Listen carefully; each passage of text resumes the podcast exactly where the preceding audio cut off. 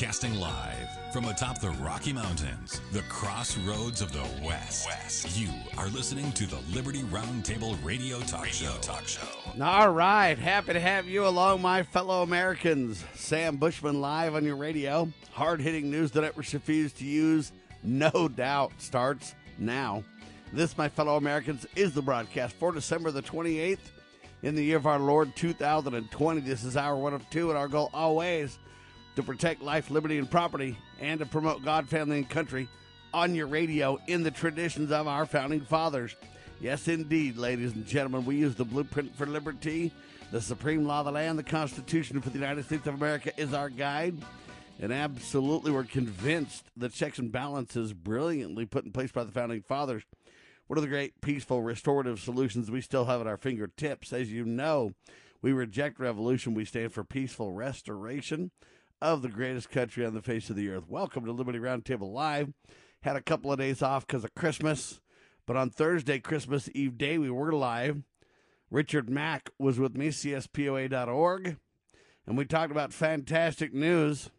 Praise God, President Trump pardoned Steve Stockman. Turns out that he didn't pardon him.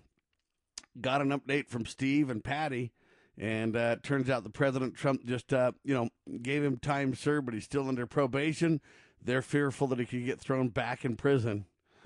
Our prayers are with the Steve Stockman family and President Trump get the pardon complete, sir. Praying you can do something right before you leave office, buddy. The Cactus Cuties sing Amazing Grace. Stories of love, favorite memories, traditions and forgiveness all prompt the gratitude that we should feel this blessed season called Christmas. We talked a lot about that. Brigham Young University study kindness to neighbors helps fight loneliness. They say uh, researchers found that people who know more than six neighbors have a whole lot less stress in their lives, lower levels of anxiety, lower levels of um, depression, and uh, a whole lot more comfortable uh, people. They also have less financial stress, they say.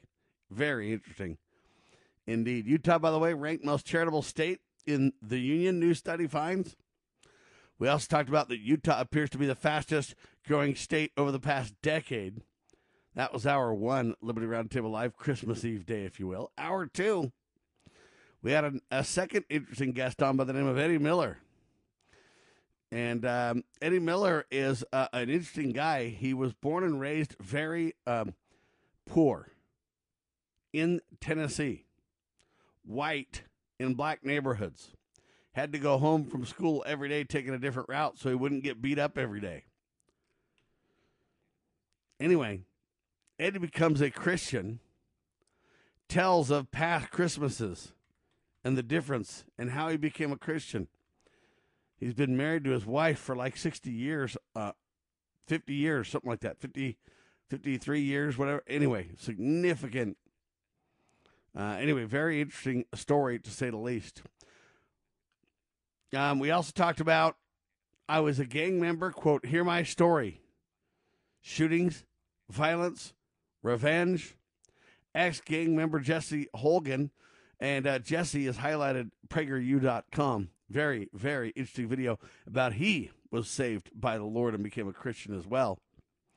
Stressed out, ladies and gentlemen, they say here's 10 ways that you can help your mental well being. And they go through all these 10 things, and nothing had to do with God or prayer at all.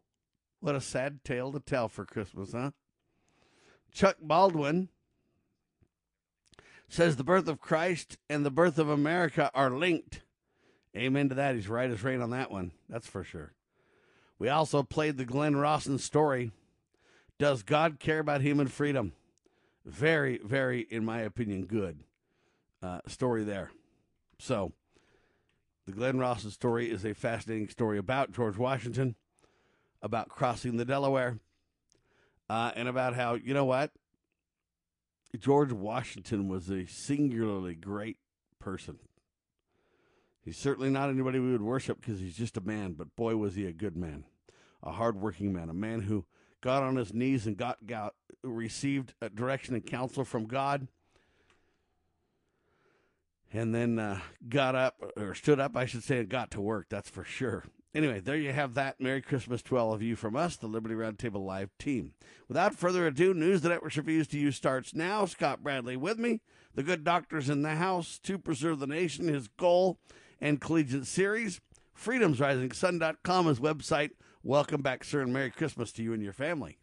Well, thank you very much. And, uh, you know, we, we ought to spend a lot more time focused on the Savior year round. I mean, this this idea that you know people can drop in for a, a few minutes, if you will, around Christmas time, and then forget about God. I think that's kind of a a backward approach to things. But uh, you know, hopefully the the focus will kind of linger longer, if you will, as we go forward, and America can kind of refocus itself. I I, I must admit that the uh, news uh, lead up to to this segment uh, was on as as you kind of plugged me into the system, and it was the first time in probably a, a week or so I'd heard any kind of uh, blather from talking heads that do the news, and it was rather disheartening uh, to me. I mean, it was kind of a a shocking thing that the uh, the the same old drivel, the you got to be scared, we're we're in dire deep trouble kind of stuff that was being promoted and and uh, you know all of the panic demic stuff and everything, it started. It was like, holy cow! I I kind of put it on ice during the past week, you know, doing this focus on on the the Savior's birth and everything, and and it really was kind of a, a shocking. You know how the buzzer goes off when your alarm, you know, that was kind of what it was like. yeah, and, say, and sadly, nice turn it off. And sadly, that's some of the most conservative news, most Christian news we can find in the country as well. Holy cow!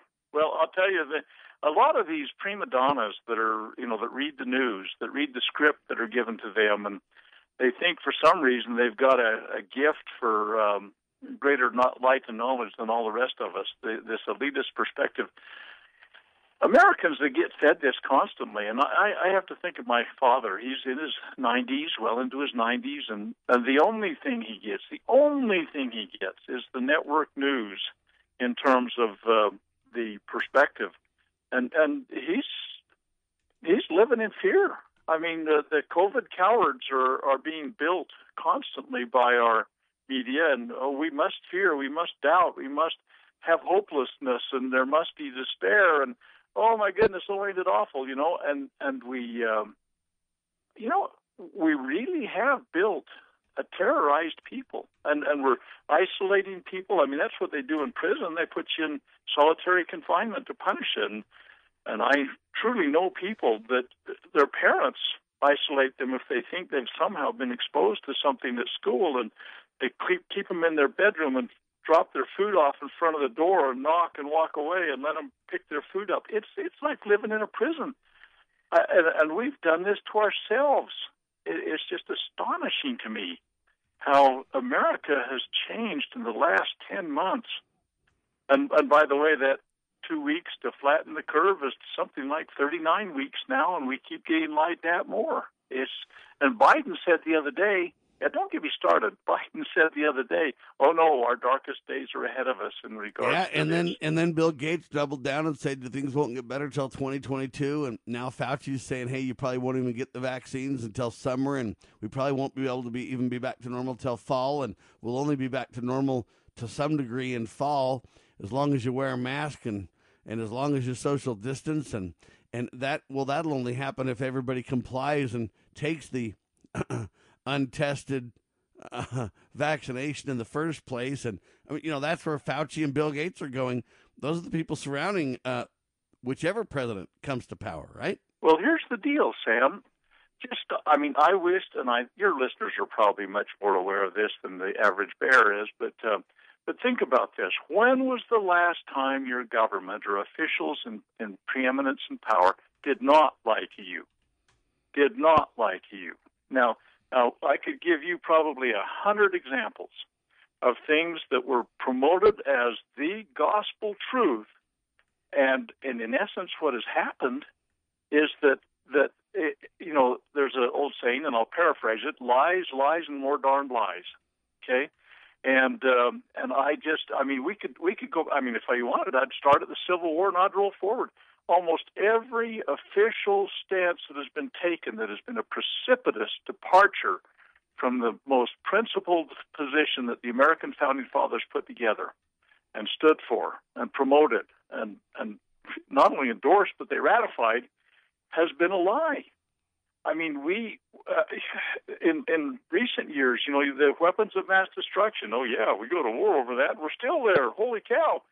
The idea we got to blast the uh, Obama or no, excuse me, Osama bin Laden out of Tora Bora. I mean, a, a team of a, a dozen uh, special operators, uh, 300 yards could have taken him out. I mean, it's if the things that we have done have been truth, they could have been solved a lot more different uh, in a lot different situation. The the trade towers, you know, the 9/11 2001. I mean, the 600 pound gorilla in the room is is the 47 story building seven that fell down because it had an office fire. Well, the problem I mean, people... is lies, lies, lies, and more lies, and every lie seems to steal more of our liberty.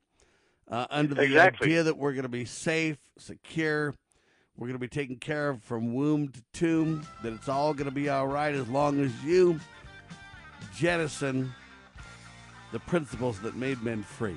And that's the biggest lie we've got to jettison and take on I got all ready for a radio broadcast to praise the president last night. Woke up, had to scrap it. Details coming up.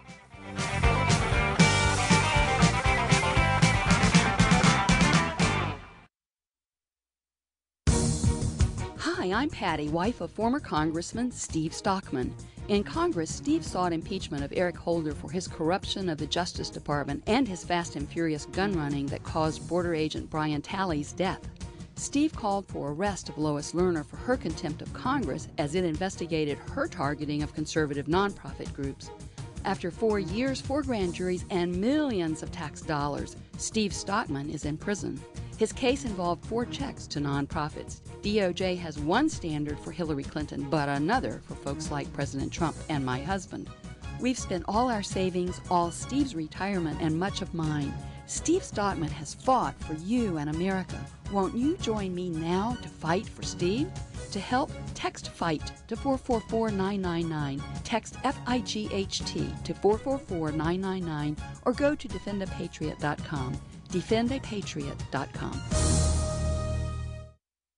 Isn't this great? Just the two of us. No work, no interruptions, no phone, no TV. Finally, we have a chance to just talk. I mean, how long has it been? Well, first of all, we should talk about your schedule. There are a few things that could use some adjusting, but overall, I think it's going all right. Basically, I, think we're doing a pretty good job of communicating, which is good. You're doing a really good job of letting me know how you feel about things. I just, I, I want to keep the, the lines open, if you know what I mean. Jerry? It's four o'clock in the morning. What are you doing? Oh, I was, I was just giving Emily a bottle. Who are you talking to? Emily. She's only three weeks old, and she's asleep. I know. I was just practicing. Family. Isn't it about time? Isn't this great? Just the three of us. No work, no interruptions, no phone. From the Church of Jesus Christ of Latter day Saints.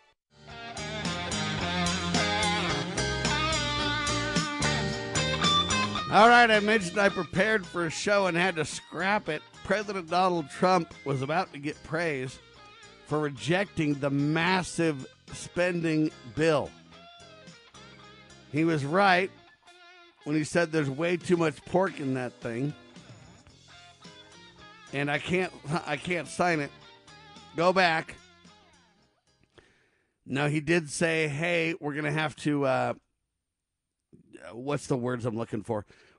We're to have to reduce all the pork in it, first of all, and then secondly, more money for the American people." Now, not exactly for more money for the American people, but it's very hard when government literally shuts down uh, your ability to make a living and then, um, you know, somehow expects you to survive. Uh, so, you know, there's a big question mark there. But nevertheless, turns out that President Trump now signed the massive funding bill. They say averts shutdown, Of course, Democrats are promising more aids to come once Joe Biden takes office, but the Republicans, they say, have kind of a wait and see attitude on this thing. Now, the bill was 5,000 plus pages. All right, 5593 is what we're told. 5,593 pages. Now, the Congress, that's the House and Senate, literally only got a few hours from when the bill came out to when they had to vote. President Trump got what, several days? But I submit to you, even in the several days President Trump got, you could not have read that many pages. It's the equivalent of reading a 600 plus page book uh, every single day. That's if he got 10 days. He didn't get 10 days. At best, he got, you know, five or six over Christmas. Whether he read on Christmas Day, whether he read on the Sabbath, I don't know. But I submit to you, not a single person has read this bill who has signed it, including the President of the United States. And you know what? I'm rarely, rarely, um, well, let's say this I'm never a shock jock, but I am rarely uh, the extreme in calling people out. Okay? I'm very careful with my words. And the reason that I am is because it's easy to say things that, oh, you don't really mean, you regret, that kind of build a bridge too far. If you're not very, very cognizant all the time, it's easy to kind of go off and say things that you regret or say things that just become salacious by nature. However, I mean my words these times, or this time. I submit to you that everyone that signed this bill, including the President of the United States, is a flat out criminal. And they have no business, they have no authority signing a bill into law that they have not read. Now, I know they do that all the time, I get it. But this is a national security crisis. We run around and talk about interference by China in elections or the military or espionage or spies or this or that. Why do you need a spy when you can simply write something into legislation that no one will read but they will sign off on? This is a national security crisis. These are criminals who signed this. I know they mean well. I know they want to avert a shutdown but they always bring it to the brink at Christmas to where you have no choice. They do it every time. Okay, and th- th- these people are criminals. Whoever signed this is a criminal and should be arrested immediately. Now, you can say that's way too harsh language, Sam. And I would say to you, how do you know uh, that we don't have spies or criminals uh, or Chinese or Russians or foreign interference or who? How do we know we don't have that? In, if we have that in votes, how do we know uh, in, in, on the internet and everywhere else? How do we know that's not in our writing of bills? Okay, we know that this Swalwell guy just got uh, what punked by a Chinese female or whatever else. Okay, I don't know. All I'm telling you is to me to sign something like this on my behalf after we've elected you and you've sworn an oath to the supreme law of the land, and then you sign a bill and you have no idea whether it squares with the supreme law or not. I submit to you as criminal. Dr. Bradley, have I spoken out too boldly this time? Well, I don't know. I think you've softened it pretty easily, and I mean quite a bit. I mean, honestly and truthfully the president takes a specific oath to preserve, protect, and defend the Constitution of the United States. And then, uh, uh, if you read, you know, Article 2 of the Constitution, it says specifically that he shall take care that the laws be faithfully executed.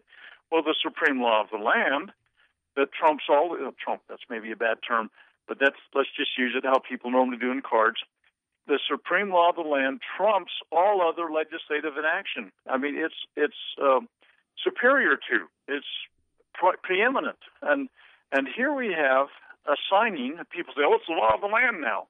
Well, now when this bill first came out, President Trump made a masterful, very brief review of what was in the bill. He had he knew enough of what was in there to say, "Holy cow, this is bad. I'm not going to sign it. I'm that we're not going to we're not going to do this thing." and and here he uh, up and signs it. Now, now the problem is that they sneak it through, as you point out, this Christmas time kind of thing. You know, Merry Christmas, ho ho ho. That's how we got the Federal Reserve. Stuff gets run through at cyclonic force. I mean, there's a, think of a, a cyclone or a tornado or whatever. You know, it drives you know tubifores through you know concrete buildings, stuff like that. But this this the wind force of this thing has just it's blowing down America, and and we we are it, it is criminal. It is impeachable, in my opinion. Now, of course, every single individual that voted for this should be removed from office. but we we have we had only a handful that voted against it. And as I've gone through and tried to find some of the things that were in it, um, in re- since he signed it again, they've been completely overlooked by the lame brain media. They're completely off. There's nobody that's even mentioned it. All of the the strange foreign payments that are going out that are, I mean, American taxpayer dollars. We're already we spent something like uh, three and a half trillion dollars to four trillion. I don't know the number exactly. I ought to look it up and check it out. But we're three or four trillion dollars over budget this year. This year, and and it's like right. So they spent over forty million dollars for the John F. Kennedy Center for the Recording Arts or Performing Arts, I guess it is. They call it the Washington Cultural Jewel. All right, many of whose trustees are appointed by the president. Okay? The money includes $26 million for operations and maintenance and security plus 14 more million dollars for quote improvements. All right?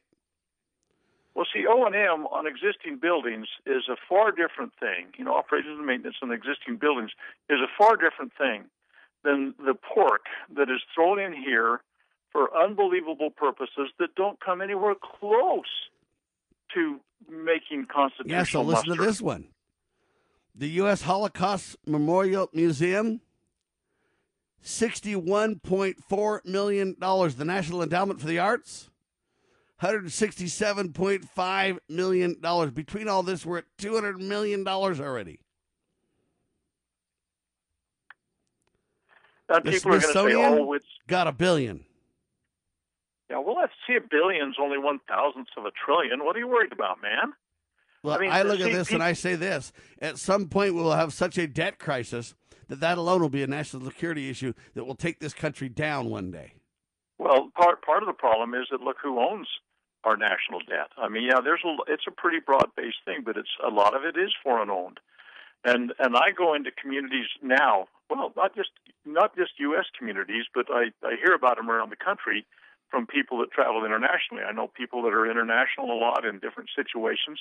China basically owns the world. And and what they I mean, you know, you say, well, wait, wait a minute. What does it matter if they own, you know, Africa? Well, they got all the strategic minerals there, but if they own West Yellowstone, Montana, that's another issue. I mean, the the Chinese have uh, we have poured bazillions of dollars, the technical term, into that country, and now they're buying it out from underneath us. And and with huge debts like this, and if they buy our debt, suddenly they have some kind of leverage on us. It's just a strange kind of thing that we're we're allowing to devour our nation and and debt. I, I wish there were time. I mean, uh, most of your listeners probably know that I I have a little book out, a little 526 page pamphlet, and in it we talk about debt. And the fact of the matter is that um, if if you well, the founding fathers spoke so eloquently and powerfully uh, you said it's a, it's a uh, national security issue. It absolutely was and has been in the American founding fathers' view right from the very beginning. Debt will destroy a nation, and uh, and we don't even seem to even think about it anymore. Listen to You know, this: our- billions of dollars in tax breaks for alcohol. Well, I guess that's probably an important thing, isn't it? what, what the heck? What are we thinking about? You know, uh, we we really we really have lo- the, the wheels have fallen off. Ladies and gentlemen, I'm submitting to you that everybody who voted for this bill, including the president, should be arrested. And you can say, well, Sam, that's way too harsh. And my response is, how do you know what you've agreed to by law? I know it's the color of law because the supreme law of the land is more important or, um, you know, supersedes it. But you know what? What have they done? Nobody even knows. Your daily Liberty News Wire. You're listening to Liberty News Radio.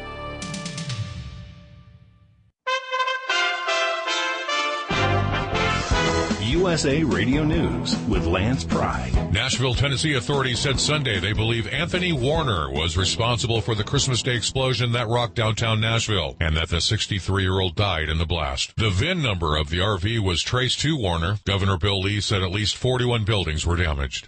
President Trump Sunday night signed the COVID relief government spending plan that averts a government shutdown Monday night. The president's signature means the government is now funded through September 30th, 2021. The stimulus checks are still set at $600 for most Americans, but the House is working on a bill to provide for $2,000 payment checks. The bill will be on the Senate floor late Monday. The suspected Russian hackers behind the worst U.S. cyber attack in years leveraged reseller access to Microsoft's 365 cloud services to penetrate their targets in the federal government. Many Microsoft software licenses are sold through third parties, and those companies can have complete access to client systems. USA Radio News. Balance of Nature's fruits and vegetables in a capsule, changing the world one life at a time. I had begun to notice after 10 days with Balance of Nature. I felt better, more energetic, and believe me, for me, that's something because I have energy anyway. But as old as I am, that was really something to start really noticing. You know, we're all responsible for choosing what our attitudes are, but I had a better mental outlook. I mean, I always try to be positive, but there were subtle things in me that I began to notice. I just felt a difference with this. Get a wide variety of all your daily recommended servings of whole fruits and vegetables without having to leave your home. Right now, Balance of Nature is offering free shipping and 35% off on any new preferred order. Call 1-800-2468-751 or go to balanceofnature.com and use discount code USA. Let's get a stimulus update. With the president signing the COVID relief bill on Sunday night, focus in Congress now turns to his request for another $1,400 in stimulus payments to Americans. The House is set to vote Monday on a bill to provide the additional payments, but Congressman Tom Reed says getting the necessary votes in the Senate will be difficult. The New York Republican tells CNN that it will take a lot of work to convince enough senators to support the bill. And it's going to be difficult, to be perfectly honest with you, uh, to get that increased $1,400. Um, we're talking you know, that's approximately, if I did the math back, uh, correct, that's about another 350 to 400 billion dollars of additional money uh, that needs to be found somewhere. That's going to have to be uh, accounted for. And so I'm glad that this bill got signed. Uh, I'll do my part, as I indicated to the president, that I would support uh, his request for $1,400 additional stimulus. Uh, and as Josh said, he and I both agree on that additional relief. Uh, but you know, getting 218 and 60 uh, takes a lot of uh, work. From the USA Radio News Ohio Bureau, I'm Dan Naraki. USA Radio News. All right, even Duck Dynasty's Phil Robertson slams. The $600 stimulus checks, writes Marie Finn. So this is serious, and I say that this is a one thing is spending, and eventually, you know what? If your debt continues to go up, you will eventually uh, destroy the very country that we love. But in addition to the spending, though, this idea that we're going to give everybody money. Okay, I get at some degree if government shuts everything down. You know, Dr. Bradley, it reminds me of a given state. If the federal government wants land within a state, the federal government needs to look at the list and reasons why they can have land in the first place. And if there's a justifiable reason, then the federal government can go to the state and they can negotiate which land, and with the permission and authority of the state, they can purchase land at fair value. And so there's there's equity for equity, if you will. Uh, and when the government shuts everybody down by force to some degree, it's hard for me to say they don't they shouldn't be required to give equity. At the same time, what we've done are, is turned ourselves into a socialist nation.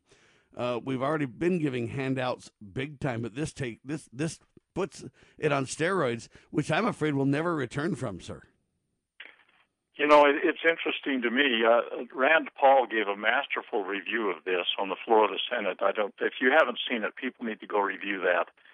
And and he he speaks out. You know what? If it's it's it's no problem to to just print more money and give it out. Why don't we just give everybody ten million dollars or whatever? You know, I mean, it's and and when I was five years old, I understood that. I understood the concept of what we were, what kind of disaster we were creating. You know, if everybody got a, got ten million dollars suddenly a loaf of bread is $5 million.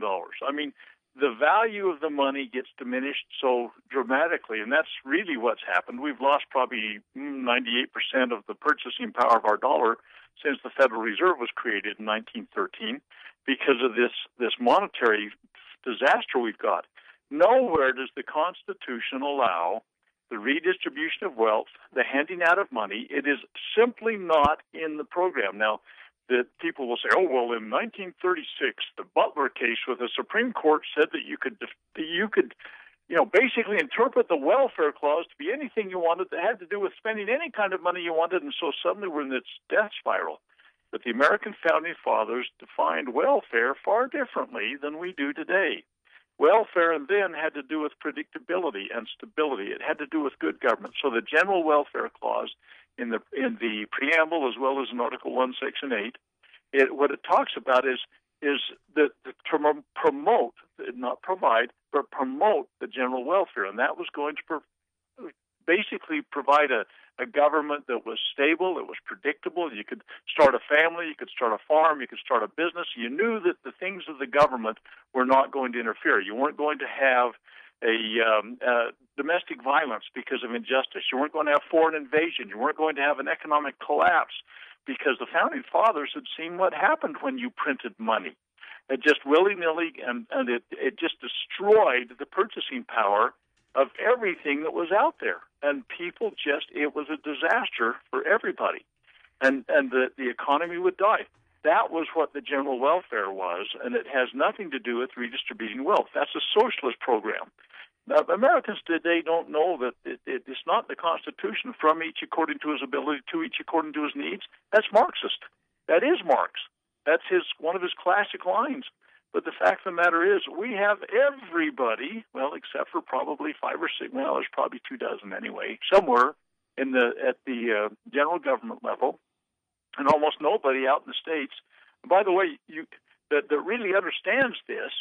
But here's the deal: the states are going to continue their onerous burdens on the people because they have just had their infusion of extra cash to be able to continue tracking and tracing and vaccinations, and, they're uh, they're getting the federal the coffers have been opened to pour more money on their bodies because the feds the federal money has been what has per, uh, perpetuated the onerous burdens that the states are putting on their people because as long as they have a state of emergency, they keep getting federal funds and they say to the people, "You got to wear masks. You got to shut." Yeah, your and the point no. is, this could never happen without fiat money because they wouldn't have enough honest money to make this happen. That's why the founding fathers wanted to chain down uh, bureaucrats with the Constitution, divide power, and check and recheck and cross-check and examine and and balance and make sure. And when they basically grease the wheels with fake money, all bets are off. How hard can you check someone when they've got unlimited cash at their disposal? And so what Well, we've here- really done is launched ourselves into a no-return scenario. Here's the deal. Four years ago at this time, our bu- our our admitted national debt was, if for round figures, we'll call it twenty trillion dollars. It was just barely under that, twenty trillion dollars. Today, it's over twenty-seven and a half trillion dollars. So in four years, we have gone up seven and a half trillion dollars in debt. At no time in the U.S. history, in the toughest of times, has anybody ever come close to anything like that? On average, that's that's like 1.88 trillion dollars per year we've incurred in additional admitted debt. Now that's that's over eighty-three thousand dollars per man, woman, and child in this nation for the total debt. That's over two hundred twenty thousand dollars per taxpayer. We have buried this nation in debt, and, and the last four years has been a, a horrific addition to that. And nobody even talks about that anymore. It, it's like, you know, oh, well, let's raise, raise the national debt ceiling. They have some debate, discussion about it. They don't even discuss it anymore. It used to be they discussed it before they did it. These clowns, these buffoons that we have elected into office, that they, they take an oath of office to uphold the United States Constitution. Probably most of them have never read it. I mean, I, I guess I have to to say if you'd read it, you'd at least have some comprehension of it. But but certainly they haven't ever checked and examined how the that Constitution fits with what they're doing. They're spending money. Number one, we don't have. You get about oh, three and a third, three and a half trillion dollars a year that come in our, our total revenue source for the whole nation. That's every every source that they claim they've got, and most of them are unconstitutional, by the way. Now, but but the fact is, three and a half trillion dollars. Let's just say, and if you come up and, and on a on a normal year now, you're spending about four and a half trillion dollars. So there's a trillion dollars you just threw on the debt. But but it, there there's nobody even looking at the books anymore and and and we're it's, it's said sometimes that they say spend money like a drunken sailor, but that's not even true because a drunken sailor is usually spending their own money, and so and, these people and are a spending drunken sailor and a drunken sailor has some kind of a debt ceiling. Sure, they're going to end up in the gutter someplace penniless. But the fact of the matter is, we're selling our souls, and and the national debt gets bigger and bigger and bigger, and and our uh, spending is a uh, you know any any any measurement of it. It's off the chart from anything we've ever been close to before. And this latest thing is a fiasco at every single level. And, All and people so say, well, yeah, who's but- going to call a halt to the con game and when?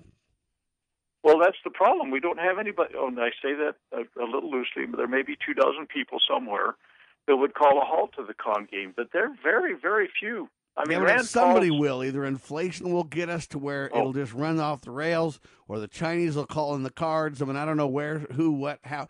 Something will eventually trigger a no return scenario, right? Well, this is pro- probably or perhaps part of this great reset that people talk about, where we're going to do a whole uh, global reset on our economy, and it'll be, be based on a global government and and uh, the you know a new Bretton Woods kind of thing, where uh, you know they'll basically destroy everything that we understand financially, and say now we're rewriting the way it is, uh, and and this is our new monetary system, and and you look at how screwed up that becomes in a very short order. You know, they they did this in a, a smaller scale with the uh, European Union and uh, the money system that they created for them, and, and that thing has been debauched and and devalued and and become an in, inflationary monster. Also, everything they touch, when it comes to fake, you can only fake it so long, and that's what fiat money is. It's a fake money. And like I say in my my book, I've got a little chapter on economics and freedom, and and what real money is. And the founding fathers clearly understood that, and and they pled with us not to go down the path we have. But uh, you know, Congress has the responsibility to take the bull by the horns on this thing, and and they they keep you know shuffling it off. Well, I was for it before I was against it, then I was for it. You know that kind of nonsense. This happens at every level and and you look at what they've done financially, and and we, oh, we wring our hands. We say the Federal Reserve will help us. Well, it's a consortium of private bankers. These guys are for profit. They're doing it for their own good. They're doing this. At, at, they loan us the money at interest, and so they create the money as a. It used to be an, an entry on a column by pencil, probably. Now it's a computer click, click, click, and it's an entry there they they create the money out of thin air, so there's no value in it to begin with, and then they loan it to us at interest, so our grandchildren can owe it. It is absolutely an absurd situation. It's it's fake to the core. Hang tight, ladies and gentlemen. Dr. Scott Bradley with us. You are listening to Liberty Roundtable Live.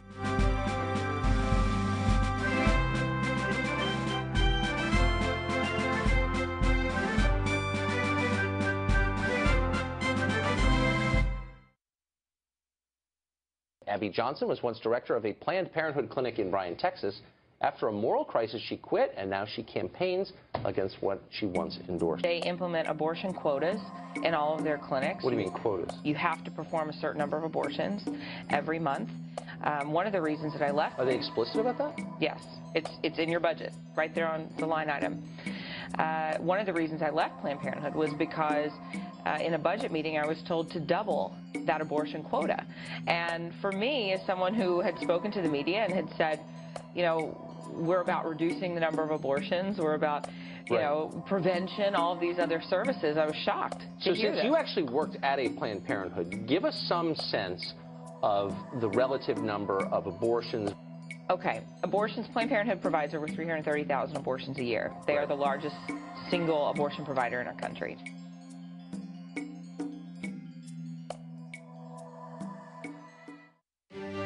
As As a parent, is receiving a faith based, character focused education for your children difficult to find?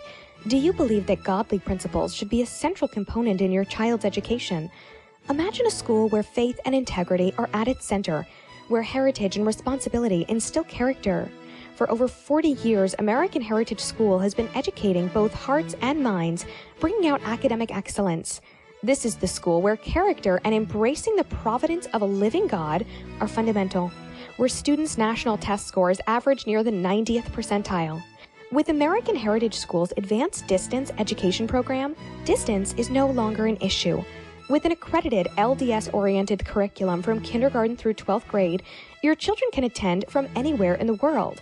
American Heritage School will prepare your child for more than a job, it will prepare them for life. To learn more, visit American Heritage.org.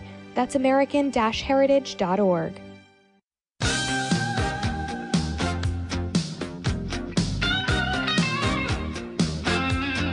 All right, we're talking about the global reset. We're talking about Operation Jubilee. When will it be?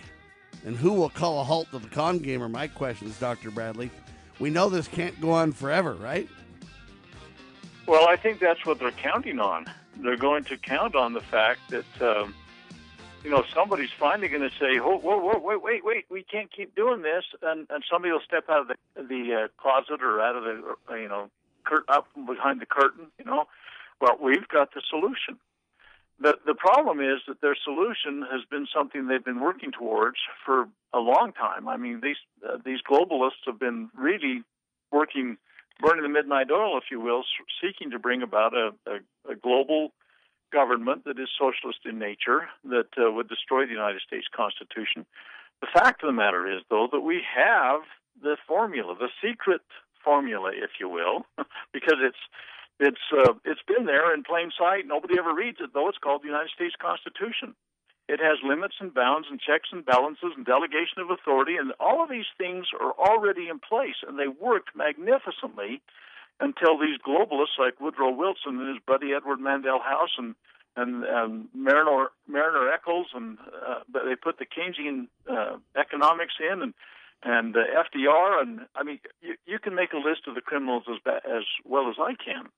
But the fact of the matter is that every single person that goes into office takes an oath to uphold the United States Constitution, and and they nobody does.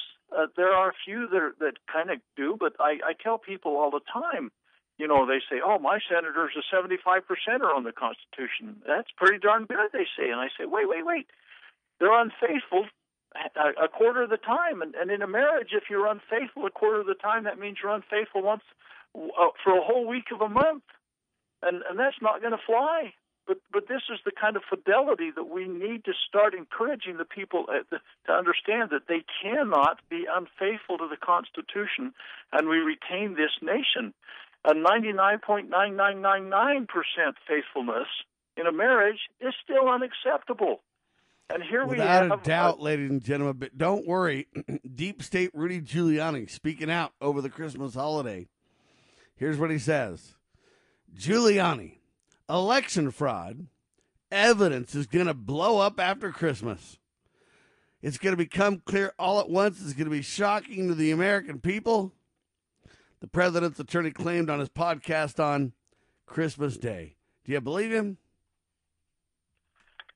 Well, you know, uh, I believe that election fraud is has been rampant, and it has been for decades, even generations. But I believe it reached new heights this time around. I I would like to see the something carried forth to to uh, you know just shake it to the very core. I saw Giuliani's uh, uh, statement, and it was very incisive. I mean, he took about 15 minutes to basically challenge the governors and the states to say, look, you know, let us examine. We'll come to your state. We'll come and examine your, your voting machines. It won't take but a little while to examine and see.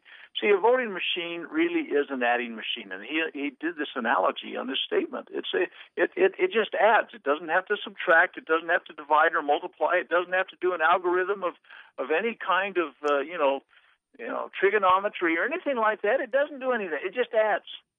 And if it's set up to do anything but that, then there's a there's a problem. Yeah, but And we hold on. But we already know we already have voting machines. We've already had them analyzed. We've already confirmed that they cheat and that they steal and that they manipulate votes.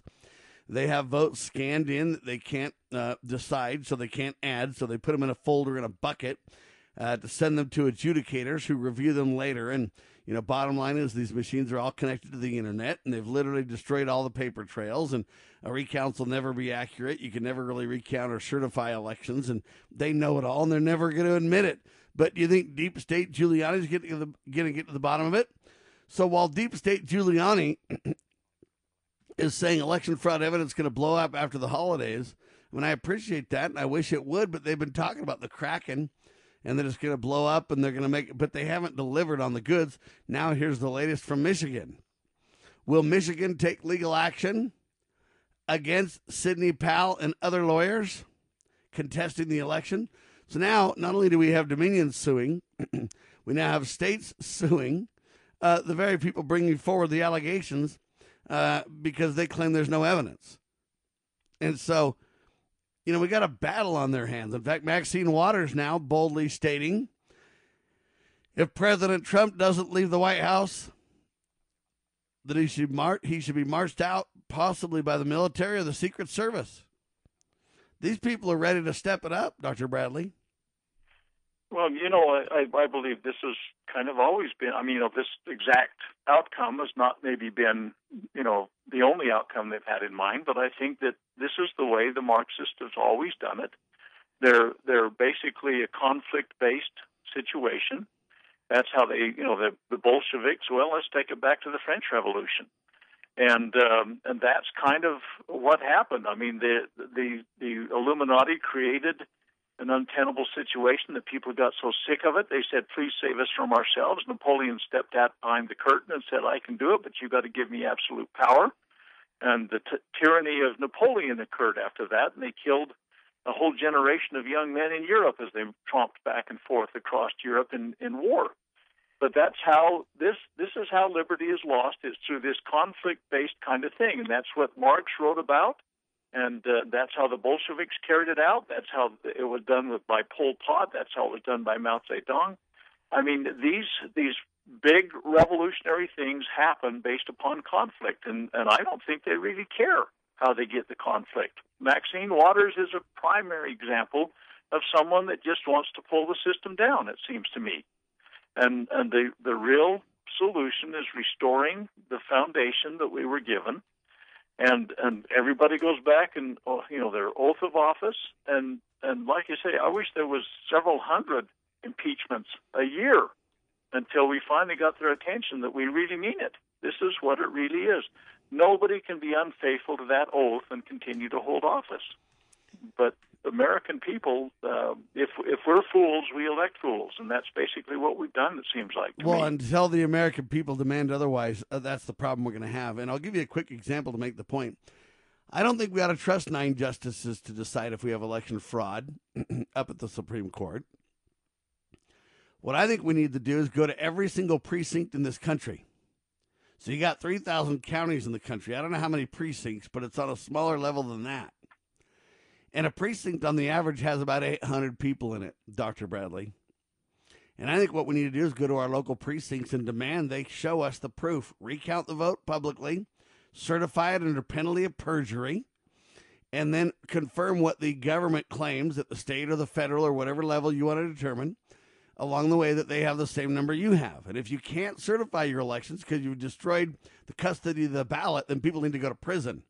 On the other hand, if you can confirm your number, great. Certify it under penalty of perjury and beyond.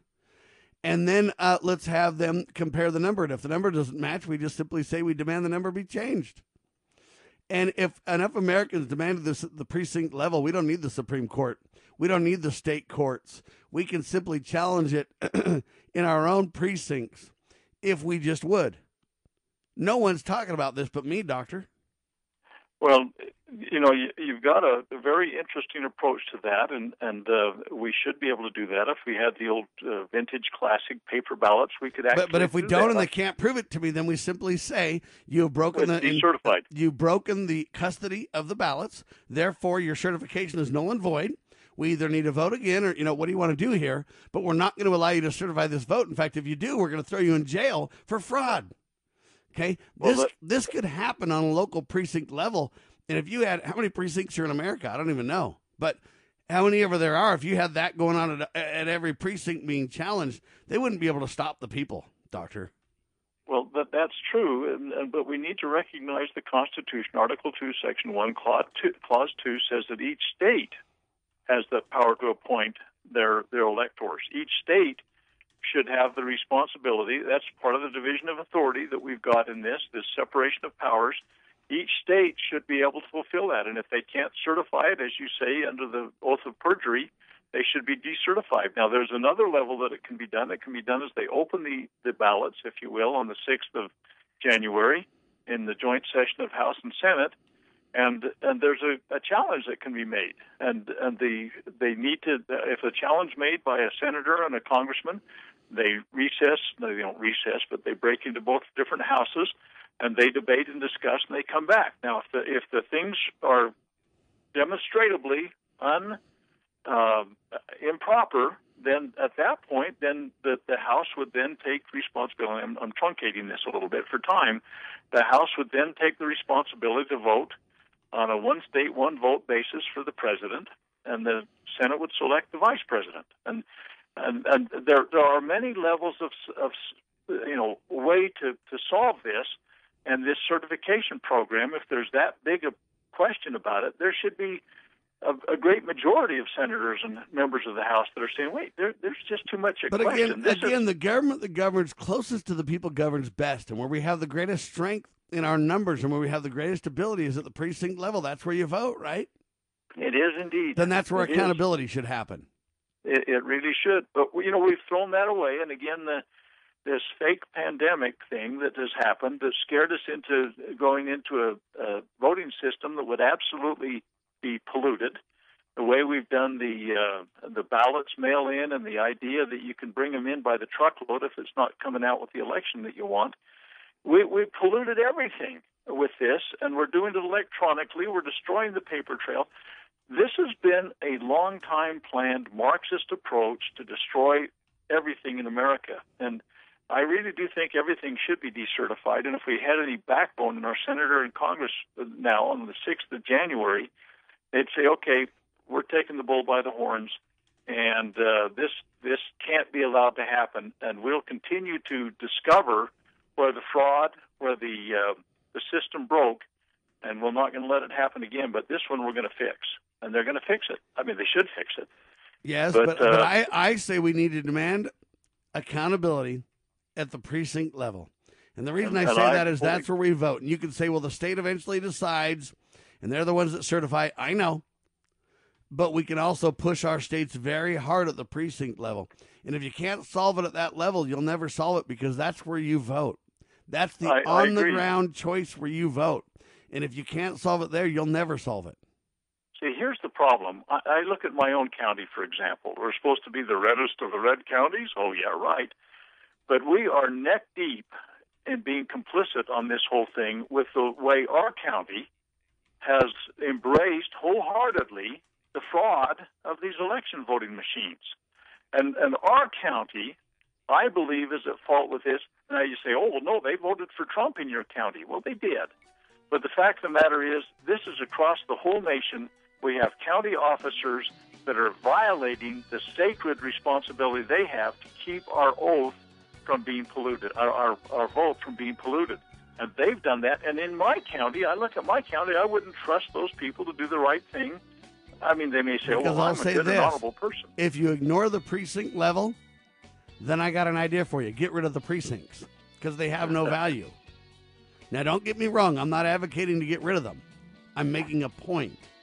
If they're of no value, get rid of them. If the states can't decide, get rid of them. I joke to drive home a point.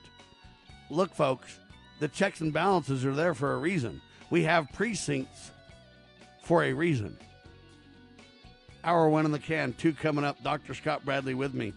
FreedomsRisingSun.com is website, and we declare this nation shall endure.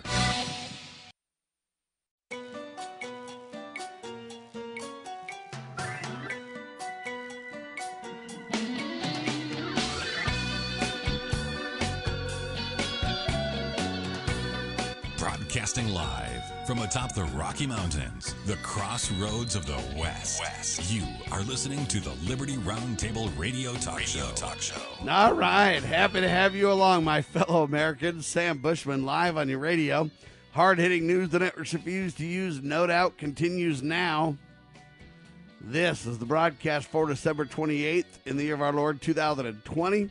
This is our two of two, and the goal always to protect life, liberty, and property, and to promote God, family, and country on your radio and the traditions of our founding fathers. Dr. Scott Bradley with me to preserve the nation, his goal and collegiate series, book, educational materials, videos, and more, his lectures. FreedomsRisingSun.com to learn more about that and to be involved in his weekly webinars, Q&As on the Constitution, and a whole lot more. Now, the reason I say we need to really get control at the precinct level on this vote fraud thing, I know somebody would say, well, Sam, the Constitution calls for the states to certify. I know. I know. I get it. But look, if you believe in the principle that by our consent are they governed, and they ju- they derive their just powers from the consent of the governed, if we do not give consent for the certification of a vote at the precinct level, and enough precincts say, look, our numbers are not accurate, you cannot certify this vote. Uh, We do have a check and balance here, folks, that we need to use. And without that, what everybody wants to do, instead of doing the hard work of how many ever precincts are in America, there's 3,000 counties in America, and I don't even know how many precincts are in every county, but there's a bunch. You're talking about thousands upon thousands. All right, maybe 500,000 precincts? I don't know. 100,000? I, mean, I have no idea. I don't know how to gauge. Uh, but all I can tell you is you look at that and you go, whoa. Um, you know what, folks? We have got a serious row to hoe. But you can't just look at nine people and go, oh, yeah, you know, five of them sold us down the river. So, golly, uh, we lost the vote fraud. Now we need to throw away the whole country. Secede from the Union, declare Article 5, declare martial law. Look at all the radical things people are proposing. I'm merely saying go to the precinct and demand honesty and integrity at your precincts. And then they call me a radical, Dr. Bradley.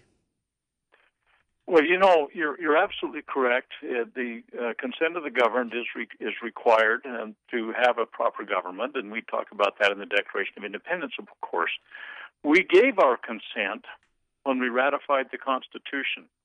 There are constitutional processes by which these things are to be carried forth. That's our consent, and and you know the the uh, the whole process has been violated by the way we've you know basically abandoned the Constitution.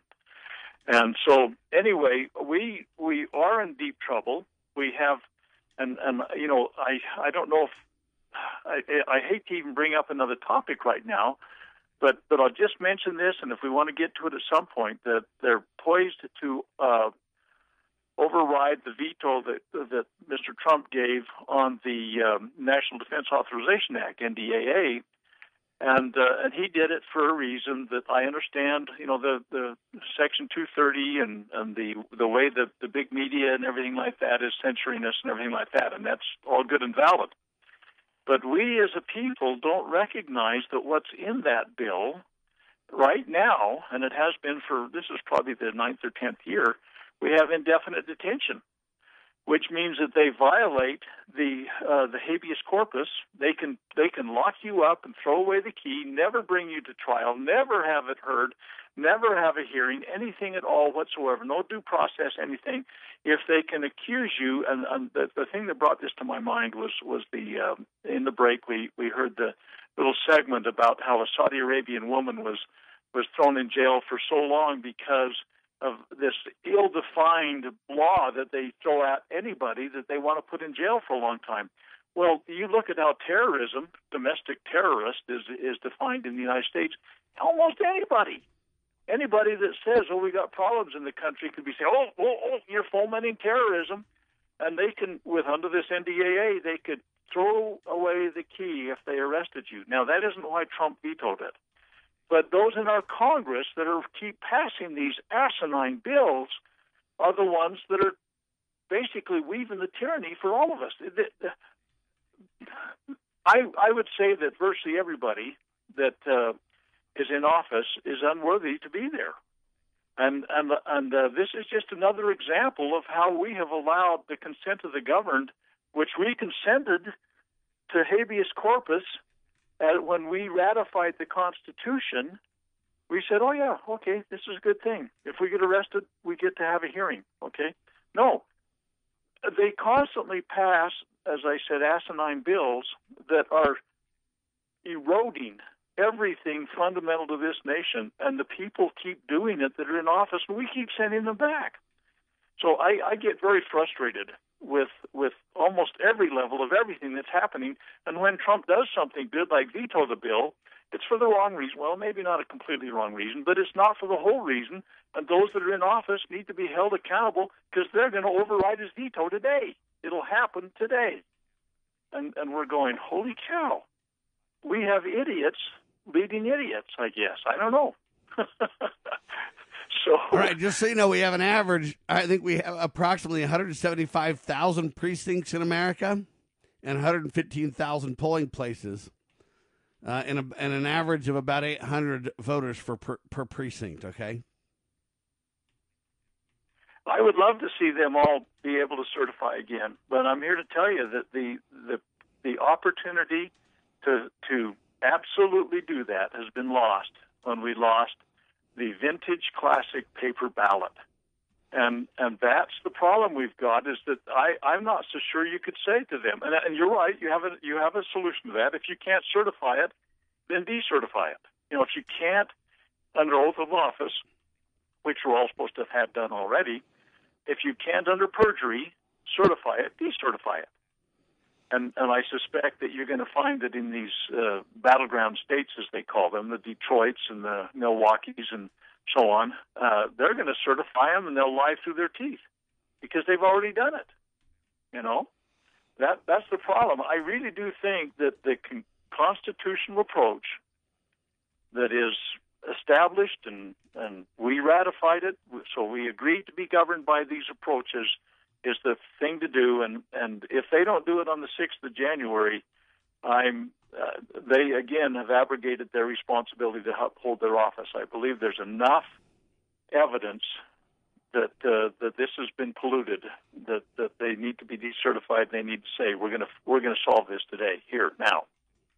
And I think it'll be I think it'll be uh, a real bumpy road when they do that. If if uh, this gets uh, turned over by a process that was constitutionally defined. Yeah, and so I know people kind of think, "Oh, Sam, we can't really get to each precinct and do this." Uh, but you know what? The states have already told you they're not going to do it, and the federal government at the court level have already told you they're not going to do it. Now the well, the courts is, don't even need to be involved in it anyway. I mean, Well, that I isn't the process. But that's where they went, right? Nevertheless, and we're told no, no, no, no, no. So now we're going to go to the Congress and say they should solve it. And I appreciate that, but all the Congress can do is analyze and say, "Hey, do we believe the states have the right to certify this?" And sadly, the Congress is going to basically say the states have the right to certify this, and we don't want to we don't want to micromanage the states at the congressional level. Now, I agree that's not what it's about. If there's fraud committed, Congress has a, a, a duty, and to not do so would be a dereliction of duty. They have a duty uh, to dig in if there's vote fraud with evidence and get to the bottom of it. But so far, it's a debate where they claim there is no evidence, even though well, here's here's the deal: the states are represented, are to be representative in the w- way the founders originally established it. The states were to have their representation at the national level in the Senate. The people were ha- to have their representation at the at the national level in the House. So they these guys are not they're not uh, shunting away from the states their authority to do anything in the sense that they are the ones that have the responsibility constitutionally to correct any deficiencies that may have come along in, in this particular matter. Now, uh, and, and we could t- spend a lot of time talking about how the federal government is seeking to take control of the whole voting process, which I believe this is ultimately going to result in. I believe that the intent at this point is to centralize more power at the national level. They will provide oversight over the states uh, and thereby oversight of the uh, each of the precincts. There'll be federal election watchers, and, they've done this so many times with the voting acts and everything like this. But they're going to make it a, almost a universal thing. And I think one step beyond that is the blue helmets from the United Nations being there to make sure that oh wow we have a uh, somebody that's unbiased from the outside that's going to look at this and, and and so this is a step by step process to lose everything but right now we have a constitutional process it's defined it should be clearly understood it's not but it should be. And and people like Mitt Romney need to grow a backbone and say we're going to examine this as I am a senator. You can't just take the big bucks and have all the power and the glory and the authority that comes with being a senator to spend American dollars. Now they're doing it unconstitutionally all the time, but they need to say, I'm going to grow a backbone and I'm going to say, I have to exercise this kind of uh, effort to make sure that we keep this nation on the rails. All right. So uh, Congress probably won't do the right thing. The House is controlled No. by the Democrats, and so I don't have a whole lot of hope that the no, no, Congress. no. The House is not controlled by the Democrats on the one state, one vote basis, because Uh. because each state that, uh, that you look at the majority of each Yeah, but, state. but here's what California- happens. Here's what happens. Key Republicans, uh, who are really Republican in name only, vote with the Democrats and sell us down the river. Now we have the That's very majority. We have I the agree. majority, but the Democrats have the control. I submit to you. Well, and, and if you look at California, the vast majority of the representatives out of California, you know, the members of the House of Representatives, are Democrat. But if you look at if you looked at how the states were split in terms of their, um, you know, if you look at their delegation from each state, and you say, okay, we got six Republicans and four Democrats. Okay, so the Republicans control that state. In this one, we've got eight Democrats and two Republicans. The Democrats control it. When you look at it that way, there's about 27 states that are controlled at the House of Representatives level by Republicans. Yeah, so we got of a two you vote margin. Hang tight. We'll talk about it. We got a two vote margin. Can we trust the Republicans? No. Scott Bradley here. Most Americans are painfully aware that the nation is on the wrong track and in dire straits. Unfortunately, most political pundits only nibble around the edges when they claim to address the issues. Even worse, many of the so called solutions are simply rewarmed servings of what got us into the mess we currently face.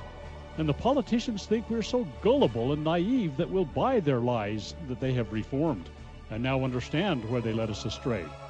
Unfortunately, the truth of the matter is that they simply wish to continue to hold power. The solution to America's challenges is found in returning to the timeless principles found in the United States Constitution.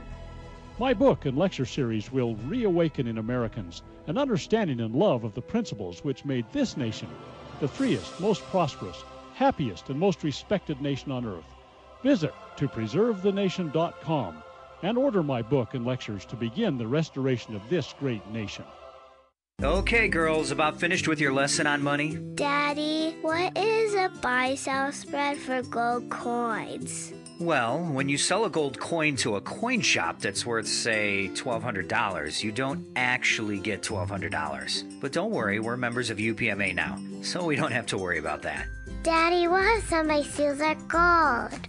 We don't have any gold at the house. It's stored safely in the UPMA vault, securely and insured. But the S&P 500 outperformed gold. Daddy, gold is a bad investment. Some people do think of it that way, but actually, gold is money. And as members of the United Precious Metals Association, we can use our gold at any store, just like a credit card. Or I can ask them to drop it right into mommy and daddy's bank account, because we're a UPMA member family. Find out more at upma.org. That's upma.org. Dr. Bradley with me, so I agree that the Republicans have the majority in the House on a one vote one vote basis per state, twenty seven to what would it be twenty three or whatever. But I don't have a whole lot of confidence that the Republicans will stick together at all, Dr. Bradley. Well, I don't either. But Remember, but, uh, these are know, the here- ninety plus percent Republicans that just voted to spend billions of dollars on pork and sell us down the river. And even when President Trump tried to stop it and say, you got to pull out the pork, the Republicans are the ones that said, uh uh-uh, uh, we are not going to go back and revisit this, sign it. And the Republicans are the ones that really forced President Trump to sign it because they, if they would have stuck with President Trump, the bill would be being reviewed right now to pull out a lot of pork. That never happened. Trump caved to his own party, really. Well, uh, truly, I mean, uh, I, I really believe that the two-party system at this point is just a, a kind of a, a nuanced kind of how you hold your mouth kind of thing in terms of how you vote for socialism. That seems to be you know, or a lot of glad handing, give them what they want, kind of pork barrel kind of uh, deal, and and that's I, I could we could review how that happened over the last more than 100 years and in the destruction of the, the delicate balance that was there because of the way the Senate was elected and everything. But we don't need to go into that right now. You're absolutely right. I think the party system is polluted to the core. But as we've been, you know, in, in the break, I, I did a little research and, and I can't find the exact amount for the number of voting precincts. But in in uh, 2004, it was the last definitive one I could find there were two, uh, 174,252 voting precincts in 2004. Yeah, that's why so, I'm saying that there's approximately 175,000 precincts, 115,000 polling places, and approximately 800 voters per precinct. Okay, so so the thing is that we're uh, based on that. You know, these 175,000 voting precincts would have to recertify everything, and uh, and and I I really believe that would be something that could be done if we had a true voting system. But we've polluted it with these Dominion things and these hammer things and these ideas of these voting machines that that are easily hacked. A high school hacker can get into most of and these mail-in ballots to skip the Oh, precincts my altogether, and we go on and on and on and on, right? motor voter. Uh, I mean, I, I personally know. I met with someone the other day that went and did a. Um, they walked the uh, the streets, if you will, where the voters lived down in Las Vegas, uh, uh, talking to people about mail-in ballots, and they personally took many affidavits from people that talked about how mail-in ballots had been mailed to the, their apartments or their homes of people that had been gone for years from those places. And and those people voted, by the way, if you check the voting record. So you say, oh, now we got the, we got this person's voting uh, uh, ballot, and somehow that, that got turned in. One place that, that they told them they had they had three ballots for this one individual that had lived there some years before. The, the whole thing is polluted to the core, and we've got And, and that's why you're going to go back to the precinct level because the precinct members could simply say, "Hey, we're the ones that have to turn in. We're the ones that have to certify or turn in our numbers before the state can certify. And we're telling you that the numbers we've turned in are bogus. So if you certify them, you're going against the precincts telling you that the numbers were in error. Okay, and the way that you can do it on a precinct level, look, if there's 800 voters in a precinct, you can find a good 30 people that could sit down from all walks of life, people with credentials like attorneys and people who have uh, uh, certifications in finance uh, where they have fiduciary responsibilities, and you could have them basically certify the va- ballots uh, count on the penalty of perjury. Uh, and you go in there, it's kind of like your your uh, jury duty. You know what? You don't have a choice. You got to go in here. If you're called up, then you go in there and you say, "Hey, these votes are accurate or they're not." And I think if you did that precinct by precinct, you could have accountability here. Until then, though, you're not going to get accountability anywhere because Well, nobody's the- responsible. I think all it would do is verify the fact that, that everything's bogus. Because here's what happens in my county: the the ballots get mailed into a central location in our county. Okay, that doesn't even go through the precinct to begin with. Okay, so the ballots get mailed to that location, and they run them through the machines the way they've got them here. There isn't somebody sitting out at my local elementary school like we used to go down and, and vote with paper. There's nobody sitting there feeding them into the machines. There's somebody at my county level that is in the back room there feeding these in. Now, of course, you could take those votes that are attributed to the precinct I live in, and you could have them look at them in my precinct and say, okay, um, so you'd have to collate those out of there that went out of my precinct, and you'd have to give it back into the hands of the people that would be these vote counters, if you will, or, or uh, poll watchers in my precinct, and you could say, okay, you've got 800 people and uh, 932 voted, or something like that. Okay, so so they could do that actually, but but the physical nature that is handled right now, it is handled in a central location in my county, and the precincts never touch it in in the way they they do these uh, mail-in ballots. So there's there's a lot of. No, I get it, but until you challenges. demand you get back to the precinct level, you'll never know then. So the precinct is not responsible because it skipped them. Then you say, well, the county turned in their numbers. And then you say, yeah, but the county's too big. Yeah. Well, we can't I really know, that. and we can't, you know. And so, look, you're going to have to back into this custody of votes discussion somewhere. And I believe that Giuliani and all these people are trying to go to the federal government, get them to solve it. Look, the federal government are the ones that literally, I'll give you this example. Whistleblower Edward Snowden is now a father. His wife, Lindsay Mills, showed a picture on her social media. She said, Merry Christmas, baby, along with the photo. And, and, and, and now Edward Snowden's a dad, okay? And everybody's all happy. In fact, Rand Paul wrote in The Federalist uh, Snowden exposed unconstitutional spying on Americans that resulted from abuses of the Patriot Act, okay? Now, if we can't even get Snowden free for reporting on and whistleblowing on constitutional violations at the federal level for spying on us, all right, you think you're going to have any accountability at the federal level for vote fraud? Not a chance. Now, um, Edward Snowden and Julian Assange deserve pardons, but do you think you're, they're going to get them? Think they deserve pardons, and do you think they're going to get them? I don't believe they will get them. I believe that there's too many that are headhunting. I'll tell you what what's happened with both Snowden and Assange. They caught our highest government officials with their pants down, so to speak. They really showed the polluted level that our national government was operating at, and and we were treating so-called allies like dirt, and we were we were waging unconstitutional war. We were killing innocent citizens of other nations. And, and again, this National Defense Authorization Act allows that to happen in our country now, and, and uh, it's being overridden while we're talking. Well, not this very minute, but but the fact of the matter is, we have there are many levels of protection that were built into our society by the the magnificent formula the founders came up with. And the national government is not to be over the voting except the defined processes by the Constitution. And and what they've been doing is they've been seeking that. They've been seeking to, to run our local police. They've been seeking to run our health care. They've been seeking to basically dictate to us every aspect of our life. And so and then we, is, the people, say, uh, "Yeah, we want to have them solve our problems." And then if they don't, done. if they don't solve our problems, they say we want to overthrow it. You see how wrong-headed this idea is. Now, my idea has no uh, attention, intention of overthrowing anything.